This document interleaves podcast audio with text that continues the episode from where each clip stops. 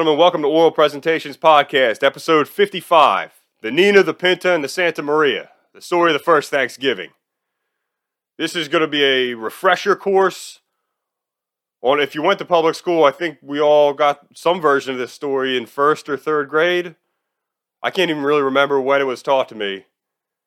And the reason I'm doing it is because it's it's kind of in the title. Those ships, the Nina, the Pinta, and the Santa Maria, those aren't the first Thanksgiving ships. Those aren't the Pilgrim ships. Those are the Christopher Columbus ships. And I know that now. But I knew Thanksgiving was coming up, so I was thinking about doing the story anyway. And then my first thoughts was like, all right, well, I'll find out who was on each different ship, you know, the Nina, the Pinta, and the Santa Maria. And then one of the first things I was reminded of is that those are those boats happened 200 years before this. Those are not anywhere near. And look, I'm not. If you didn't know that, I'm not going to judge you for. Obviously, I didn't know it. So, and if you did know it, well, good. I did. I just didn't know it off the top of my head. When I was when I found out it was Mayflower, I was like, oh yeah, that makes sense. Yeah, no, I was wrong there. But I don't I don't know how well you guys know your Thanksgiving trivia of like this story of what happened and who settled what. So I was just gonna go through it. I didn't and I also thought that maybe people don't really know the story of Thanksgiving. I was talking to a friend on the phone and we were talking about Thanksgiving traditions and she brought up she said that you know how they cut a turkey's head off every year they sacrifice a turkey every year at the White House. And I asked her, I was like, wait, what did you say? She was like, you know, they sacrifice a turkey every year. That's Thanksgiving. But that's so she she thought that they were like Aztec warrior sacrificing a, tur- a turkey at the White House every year. I'd be like, no, they pardon a turkey. It's not. They're not doing that. So I I don't know. Maybe other people have. She didn't have her her Thanksgiving information straight. So let's just we're just gonna go back over the original story. Who showed up from where? Why? And what happened? What? How did it go? Were there people? I also found out that there were already people in North America at this point in time. If I think back to how I learned this in like third grade, I thought it was just a bunch of people got in a boat from England and crossed their fingers and just banged a left as far as they could go. That was I. I thought that was the story. I found out. No, there was like there's fishermen. The French were here. The Spanish were down South America. Columbus had already been here on the Nina, the Pinta, and the Santa Maria. Now, the, the voyage that the Pilgrims made was really dangerous, and they almost all died at sea. But people had been here before. I didn't know that either. So we're just going to be going over the story of the first Thanksgiving, just in case you don't remember it. I, again, I had shoddy memory of this. My friend thought they cut a turkey's head off on the, on the White House. I mean, it just, it's not the worst thing in the world. It's a holiday week. Let's just go over what this story is and who had the first Thanksgiving, where did it happen, because I, I certainly used it. I, I definitely needed it. So, all right, story of the first Thanksgiving. Where does it start at? Our story begins in England, and it has to do with the English Reformation. Now, if you don't know what that is, I, I thought I took a guess at that, and I thought that had something to do with a religious split, so I had to double check it. Okay, the English Reformation goes back to King Henry VIII, who is the big king with the red hair, and if you know him, he's famous for having a bunch of wives. People say that that's where the English Reformation started, because here's the thing King Henry VIII, he really wanted a son, and all of his wives were having daughters, and he wasn't great at talking about problems in relationships, so he would solve it by either getting the church to grant him a divorce or he would cut their heads off or banish them. He had like eight wives. I should have done one of these on Henry VIII by now. That guy. Anyway, so the English Reformation started because King Henry VIII was like, I need a son, so I need a wife who can give me a son. And the church was like, dude, no more of these. You are out of control. So King Henry VIII split away from the, the Pope and the Catholic Church and made the Church of England, which was his own church, which was able to grant him. It was more of a political move than a religious move at the beginning. As I understand it, again, I'm not an expert on English Reformation, but this is how I understand it. So that started the split away from the Catholic Church and the Pope in England, which then caused the Church of England, which is where we get the Pilgrims, because they after the English Reformation kind of slowed down, the Pilgrims were a religious sect in England who were like, yo, we, we are not done with reforming yet. This is not enough reform. Now, when they were talking about this, it was like 16, uh, like 16, 17 is when the Pilgrims started talking about like, yo, we need more reform. And King Henry VIII was like 15, 1547, 1550, something like that. So it was a while after King Henry VIII. There was actually a queen that was in power And the pilgrims were like, hey, can we get some changes going? And she was like, no. And then the queen died and the king took over, and the king was around for the Protestant Reformation. And so the pilgrims were like, fuck yeah, this guy's going to help us out. He's going to understand what we're doing. And when they appealed to that king, that king was like, no fucking way, dude. No, be quiet. What are you talking You can't. We're done with that. So the pilgrims were in England. They were like, this is fucking terrible. Nobody's listening to us. They won't listen to our ideas. Now, the, the, the pilgrims, one of their, their chief principles of their religion was it was uh, like proto democratic, the the beginnings of democracy. They voted on everything inside of their of their church order. Now there was uh, like an elder. There was it was a government to the pilgrims themselves, but they were big on everybody gets a voice, everybody gets the vote. And so when they were talking to the King of England of like, yo, can we get these reforms? I think you should have everybody vote. The king was like, what are you fucking talking about? No, I'm not to have a populist movement inside of the church. I'm the King of England, dude. I'm not to have people think about how cool it is to vote on stuff and have a voice in their religion or in politics. I'm a king, dude. I'm a monarch. Why would I help you do that? So the pilgrims were in England. They were like, this guy's not fucking listening to us. And the king was like, you guys got to shut up or you got to leave.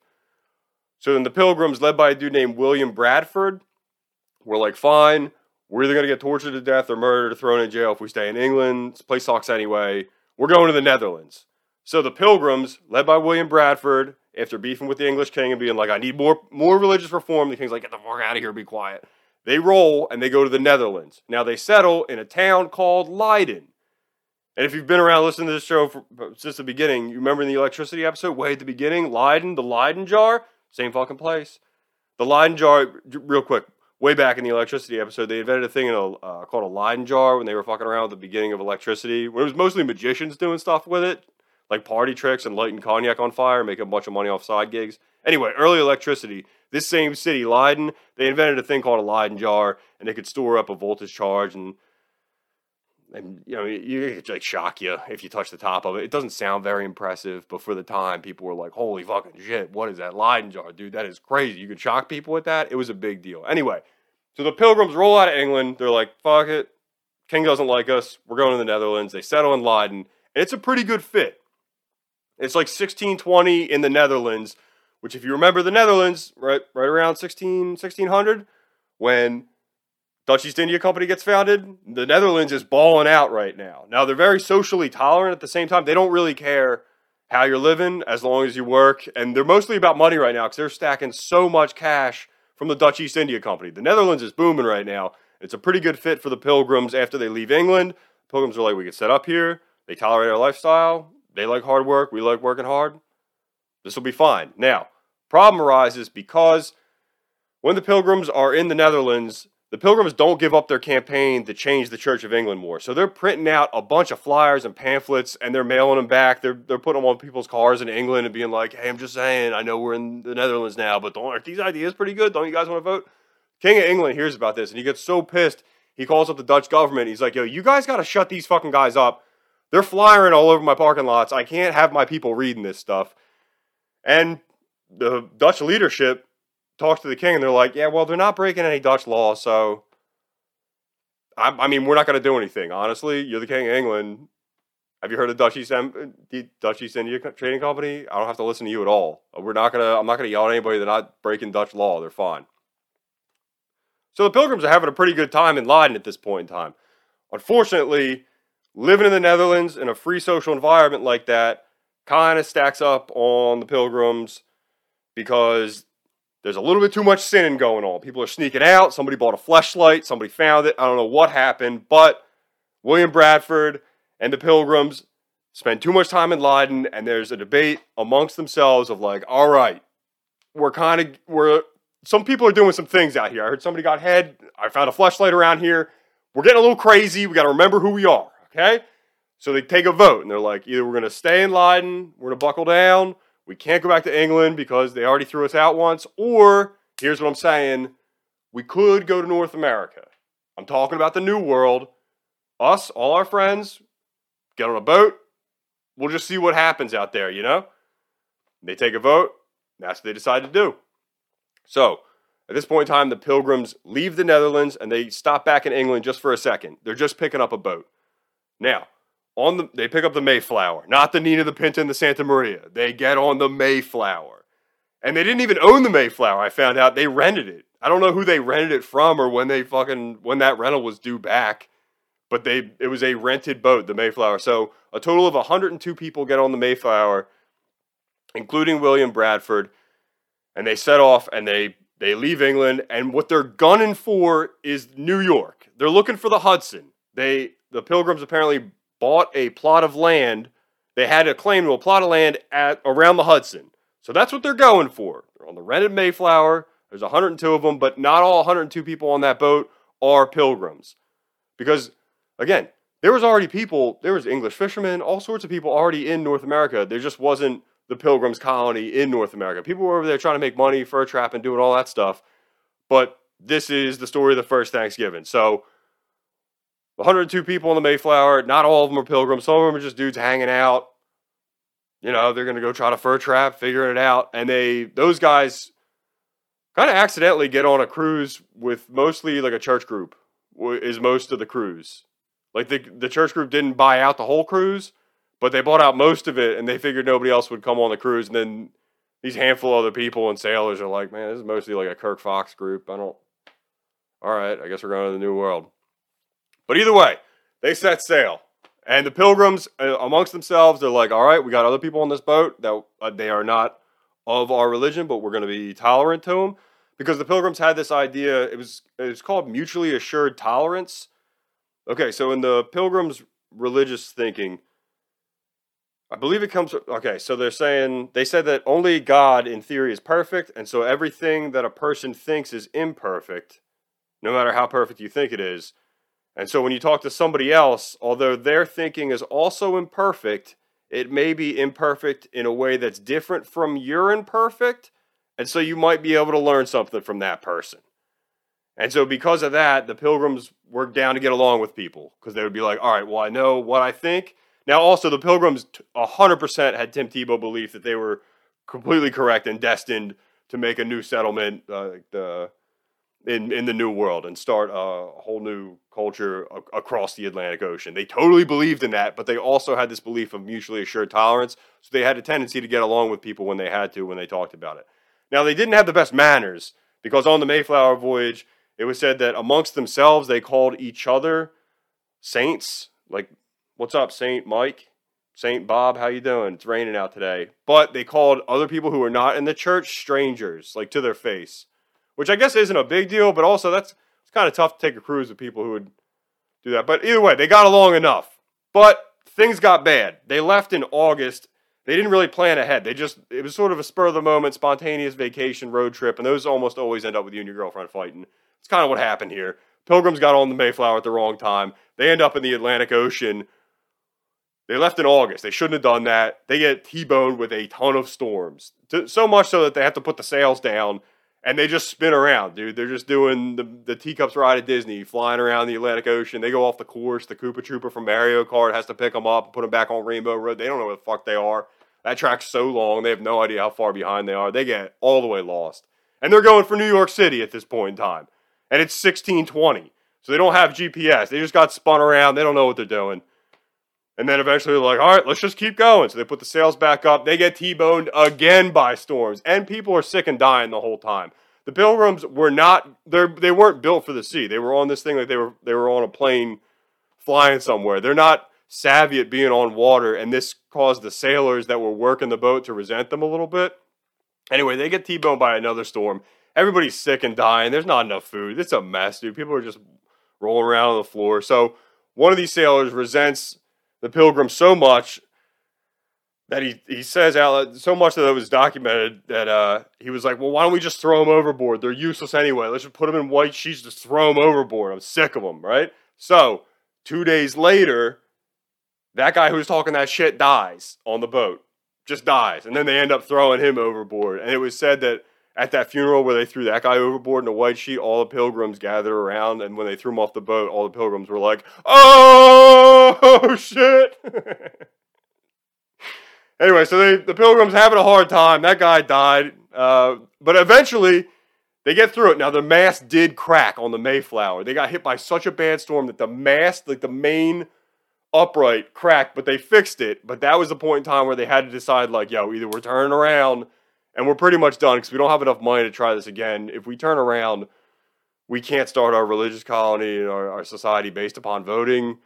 We're not. Gonna, we're never going to do this again. Either we keep going, we figure it out, or we got to turn around. And the mast was cracked. So, but they persevered and they kept going, and eventually they did end up in Boston, like around Boston in Massachusetts. They didn't. They didn't get New York. They didn't even come close. I mean, close in that they didn't hit Florida, but I mean they they had a plot of land in the Hudson, but they got spun around so hard in the Atlantic Ocean they didn't know where the fuck they were at. So they end up they pull up next to Cape Cod, like around Cape Cod, so they stop, and that's in Massachusetts, which I didn't know the Pilgrims hit like Boston area. They, they I didn't know. Again, I thought I would have guessed Connecticut or Maine, but no, they they roll up in Massachusetts. Now they get off. The first time they get off, they're like, "All right, what's up?" They go explore the beach and they find all these food stores.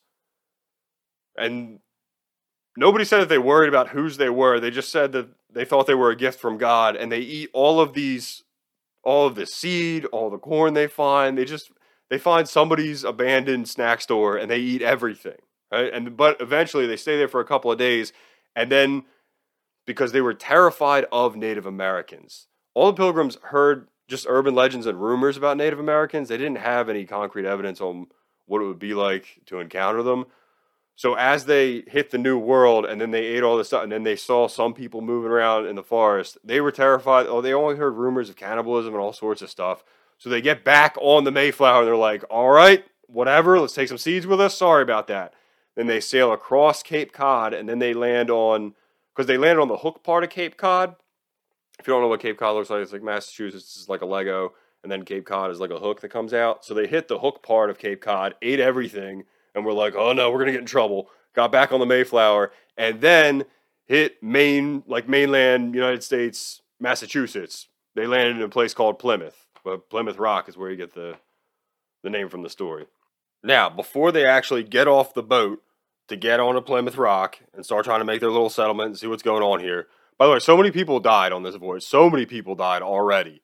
Numbers not looking swole, but they left that place where they thought they might get attacked. Now they're actually on Plymouth Rock. Before they go ashore, they get together, and I'm including this. This sounds like it would be a test answer in like a world histories class. That's why it, it just kind of feels important. It feels like I knew this like 20 years ago. Now, before they get off the boat, they, they get together and they create a document called the Mayflower Compact. And this is a set of laws for how they expect themselves to govern themselves when they go ashore and they create their society, and it includes uh, democratic values, the idea of uh, like secular marriage. It's a document that they put together before they even get off the books. They have to plan. They they didn't even know if they were going to survive or not. They definitely didn't draft this. They probably should have wrote this up before they left. Honestly, it feels like doing homework at the last minute. But either way, they draw up the Mayflower Compact right before they get off. Now they don't all get off at once. William Bradford goes ahead in a scouting party in a small skiff to go ashore to see what's good. What's going on here? Had a little bit of bad luck when we ate somebody's food. I'm not even sure who's back there. Not trying to get caught for that. Let's go ashore and see what's going on. So, with most of the people still in the Mayflower, William Bradford goes ashore and just kind of looks around, and it's it's not great. There's a lot of human skeletons on the beach. He's walking around. He's like, "This is this looks like a bad sign." It's mostly sand human skeletons, and everybody's thinking about the rumors they've heard about Native Americans, about how they'll they're going to kill everybody. You guys aren't safe, and everybody's so sick from the from the sea voyage. They're getting Oregon Trail diseases, and that's only going to get worse. But when they first go ashore, no contact with Native Americans, a lot of lot of human skeletons, pretty spooky kind of a Creamy Acres vibe. And they're like, all right, whatever, let's go back to the boat and let's get everybody. So they go back to the Mayflower. William, William Bradford gets on board. He's like, hey, what's up? It's kind of creepy out there, but I think we're all right. Let's get off the boat. And somebody comes up to William Bradford and is like, yo, real quick, your wife fell off the boat. She's dead now. People don't know if William Bradford's wife did have an accident and fall off the boat that day or if she killed herself. It's kind of a mystery because William Bradford in his diaries doesn't talk about her after the day she falls off the boat. There's speculation both ways. I don't know. Either way, William Bradford finds a skeleton beach, loses a wife. Everybody gets off the Mayflower, setting up shop. How's this going to go? Everybody's so sick. People are dropping from fever, dysentery, scurvy, lack of vitamin D killed a bunch of people. I mean, they're starving. disease. I mean, there's there's no medicine, and people are already in bad shape getting off the boat. The first winter, they land in November, and the first winter they lose fifty percent of the people they have that got off the boat. People already died on the way here. The number of people that got off the Mayflower to try to make it happen in Plymouth Rock, first winter, half of them are dead. All sorts of all sorts of people freezing to death. Also, they had no contact with Native Americans at this point in time. So aside from everybody dropping from disease in the small settlement the Pilgrims set up, they're also terrified of attack from Native Americans. So everybody's sick, but they still got to go on guard duty. And it was said that when somebody died of disease, the Pilgrims buried their dead at night as a way to hide their numbers because they were pretty sure they were being watched. Because over when they ate all those snacks that they shouldn't have, they knew that they were being watched, and it wasn't that far away. They were pretty concerned that they were being watched, so they they would have to bury their dead at night. So the Native Americans couldn't get an accurate count of how many people they would have to fight if they were going to annihilate the camp. It was a tough winter. Everybody died. Half people died. Things start warming up March 16th, 1621, when a tribe member from the Wampanoag tribe walks out of the woods to say what's good. Now, everybody in the settlement kind of leery when this happens. They haven't had any contact, but this guy walks out. His name's Samoset. He walks out and he's like, "Yo, what's good? How you guys making out?" Can speak English. This part of the story, I didn't. I, this is when I put together that there was like fishermen because that's how Samoset learned how to speak English. The guy walks out. I guess they've been watching him the whole time. March 16th walks out and just like, hey, how are you guys making out out here? Meanwhile, I mean, William Bradford meets with them and a couple other people, and they try to put on a face like, ah, things are going pretty good, but their pilgrim hats are all wrinkly. Somebody's wife's in the back throwing up like a dog. like, they're not doing well. But they try to be like, we're hanging out. Nice to meet you, Mr. Samoset. And uh, they give Samoset bread and beer, uh, which Samoset asked for because uh, he knew that only Europeans had that stuff as a way to just kind of hang out and say what's good. So then after the first meeting, Samoset's like, hey, I'll tell you what, give me a couple days. I'm going to have the chief come back. He's going to meet with you guys, and he'll bring his translator. If you think I can speak English well, you got to get a hold of this other guy. The chief's translator, that guy can write it, that guy can speak it. You guys are going to have a great time. Give us two days. We'll come on back and we'll meet with you. So there's two very nervous days in the history of the Pilgrim settlement right now where there's just they don't know if they're going to get attacked or what, but Allegedly, the Chiefs going to come back with a translator and things will be okay. But they're still sick as a dog. like everybody's dropping. They really don't have. They're not going to survive. They don't get help somewhere. So two days pass, and the chief of the Wampanoag tribe, called uh, Chief Massasoit, and the translator come to hang out and talk to William Bradford and strike a deal. See if we want to hang out. See what's going on here. So there's two very tense days in the history of the Pilgrims, waiting to see if this is going to happen. And then two days go by, and Chief Massasoit and his translator come back to meet with William Bradford and the Pilgrims, sit down, see if they can strike a deal here. Now, the translator's name was Squanto, which I had heard before, but I had never been able to place. I feel like I've heard that name before. That's, I mean, I don't know if this is the Squanto, but I imagine it is. Squanto was the translator for Chief Massasoit when they struck a deal with the Pilgrims. Not to spoil it, but they sit down and they decide that both sides can help each other because Apparently, the Wampanoag already had their numbers decimated from sickness and military conflict, and they weren't really looking for a fight as much. I mean, they could have absolutely annihilated them. That that made clear. However, they saw the Pilgrims as like if we keep them, then they could be a military buffer. Also, we'll be able to show them how they could live. Maybe they could be useful to us. And they also had technology that, that interests the Wampanoag. Uh, things from Europe that didn't exist in the New World. Things like um, like hand saws to be able to chop trees more efficiently. Things like that. So the Wampanoag were interested in having the Pilgrims hang out, and the Pilgrims all the help, anything you need. They were gonna. They were probably gonna starve to death in a year or two if they didn't get help from the, the native population. So, okay, here's the thing: the Wampanoag. A handful of people in the Wampanoag tribe were like, "We should just kill them all. Why are we even talking to them? Why don't we just kill everybody?" Now the translator Squanto is said to have persuaded the Wampanoag into making the treaty because Squanto said that the pilgrims had dr- had kegs or drums of germs and like biological weapons on their boat and if the Wampanoag attacked them they would use the biological weapons against the Wampanoag which was not true. The thing said Squanto just made this up because he wanted to be the go-between between the pilgrims and the Wampanoag to be able to increase his own political clout moving forward. So the Wampanoag were maybe going to kill the Pilgrims, but this dude Squanto kind of Dick Cheney a little bit and was like, "Yo, we got weapons of mass destruction over there." Squanto was like the first guy with two cell phones. He was kind of playing both sides apparently, and then but it worked out. The Wampanoag were like, "All right, we'll make a treaty. We'll keep him around." I don't know if that WMD thing is real or not, but either way, we could use him as a military buffer. The Pilgrims were like, "Nice." I don't even know what happened there. I'll just take the treaty. So a treaty was struck, and uh, they did exchange goods and then uh, smoke a peace pipe together. Now, the next spring, summer, and fall were a crucial learning period for the Pilgrims. They had to learn how to be self sufficient, but they had the Native American Wampanoag to show them how to use the land properly, how to play the seasons, how to fish, when to fish to be able to self sustain.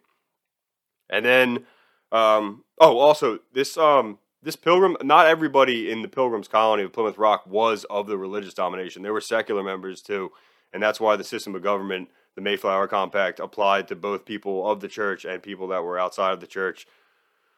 That they had the same, they they could all they could all vote and they all had a voice in government. So spring, summer, fall passed. This brings us to the actual first Thanksgiving. It was a three day harvest festival.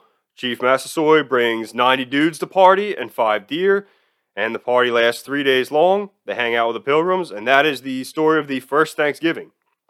Now, years after the death of both Bradford and Chief Massasoit, war does break out between European settlers and the Native Americans. Um, but that is the story of the first Thanksgiving. I, again, if you would have asked me three days ago off the top of my head what were the boats called that they came over on, I would have said Nina Pinta Santa Maria. So I just wanted to do a quick holiday refresher. It's a short week. This will be kind of a short episode. Either going to have a guest on Patreon or uh, Zoltar on Black Friday this week. So thanks so much for listening, guys. Um, and I'll either talk to you uh, later on this week on Friday or next Monday. I hope everybody has a uh, happy Thanksgiving and stay safe. All right, thanks, guys. I'll talk to you later.